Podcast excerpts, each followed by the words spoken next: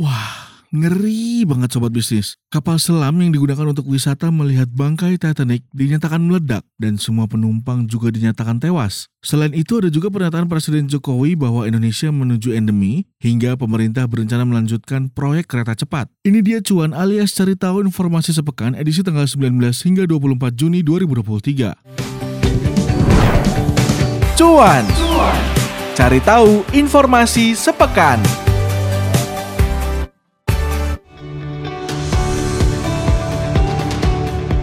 Berita pertama, kapal selam milik Ocean Gate untuk berwisata melihat bangkai kapal Titanic dinyatakan meledak dan menewaskan lima penumpangnya.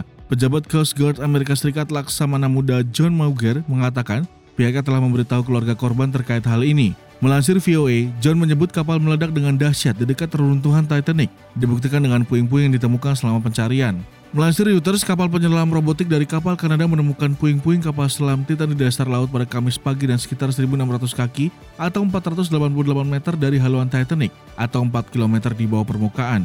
Lima orang yang tewas di antaranya Stockton Rush, Shahzada Daud, dan putranya Suleman Daud, Hamis Harding, dan Paul Henry Nergeolet.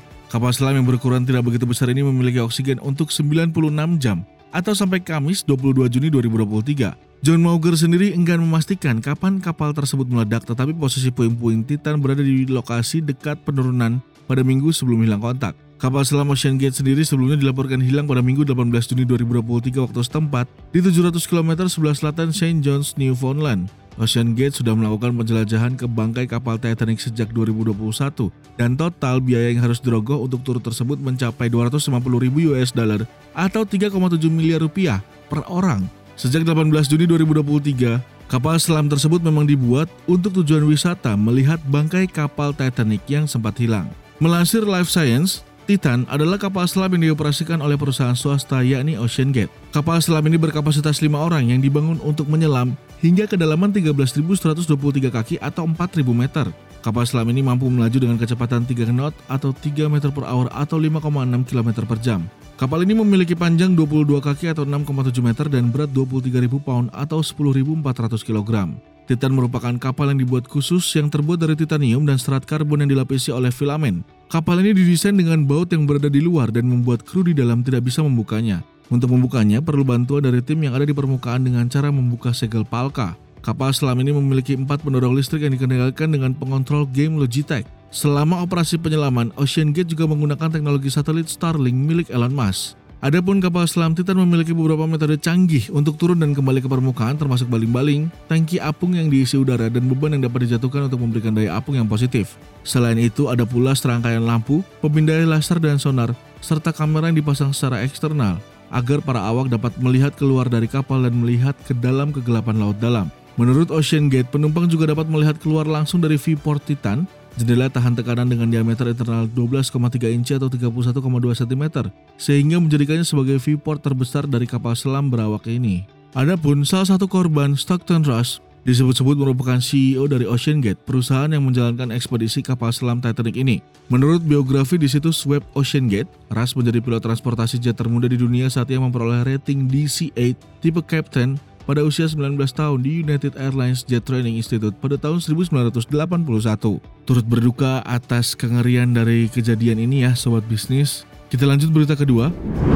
Presiden Jokowi menyatakan masa pandemi COVID-19 dinyatakan telah berakhir per 21 Juni 2023 dan beralih menjadi masa endemi. Keputusan ini dikeluarkan pemerintah atas sejumlah survei serta penelitian antibodi COVID-19 di masyarakat yang ternyata sudah berada di angka 99 persen. Selain itu, Jokowi juga menyampaikan bahwa World Health Organization atau WHO juga sudah mencabut Public Health Emergency of International Concern untuk COVID-19. Walau demikian, Presiden Jokowi berharap masyarakat dalam era endemi ini tetap menjalankan perilaku hidup sehat dan bersih. Dengan keputusan ini, di Sobat Bisnis, Presiden Jokowi juga berharap kualitas kehidupan sosial ekonomi masyarakat dapat meningkat setelah masa pandemi yang berlalu. Status dari pandemi ke endemi juga akan merubah pelayanan terhadap pasien COVID-19 di masyarakat. Presiden Jokowi juga beberapa waktu lalu mengatakan bahwa pemerintah tidak akan lagi menanggung biaya perawatan pada pasien COVID-19. Adapun dalam data covid19.go.id hingga 20 Juni 2023 ada 0,1 persen kasus aktif dan kasus meninggal selama pandemi mencapai 2,4 persen. Turut bahagia menyambut endemi di Indonesia dan semoga seperti yang dibilang Presiden Jokowi, kita semua masyarakat Indonesia bisa memulai dan melanjutkan pola hidup sehat ya sobat bisnis.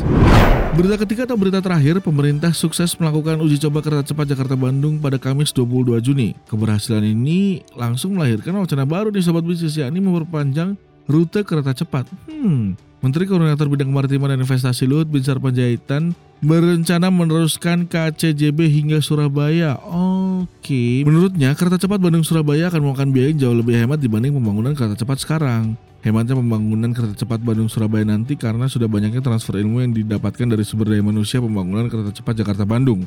Selain itu disebut-sebut hilirisasi yang dilakukan pemerintah saat ini juga menunjang pembangunan kereta cepat berikutnya bisa menjadi lebih murah. Terlebih lagi disebut-sebut sekarang ada sekitar 600 pekerja kereta cepat asal Indonesia yang telah berlatih dan menyerap ilmu kereta cepat di China. Dengan demikian, transfer teknologi dan ilmu akan menjadi modal untuk pemerintah yang terpilih selanjutnya bisa membangun kereta cepat Bandung-Surabaya. Begitu. Rencananya kereta cepat Jakarta Bandung sendiri akan beroperasi pada 18 Agustus 2023 mendatang. Nantinya pemerintah akan menggratiskan penumpang KCJB selama 3 bulan, namun calon penumpang harus melakukan registrasi secara online dulu ya. Berita bagus karena kereta cepat Jakarta Bandung segera beroperasi, namun untuk kereta cepat Bandung Surabaya, hmm, mungkin perlu dikaji lebih dalam lagi ya, supaya jangan sampai kejadiannya kayak kereta cepat Jakarta Bandung membengkak, terus juga pembangunannya molor. Nah, dikaji lebih dalam lagi, dikaji lebih lengkap lagi dan detail lagi.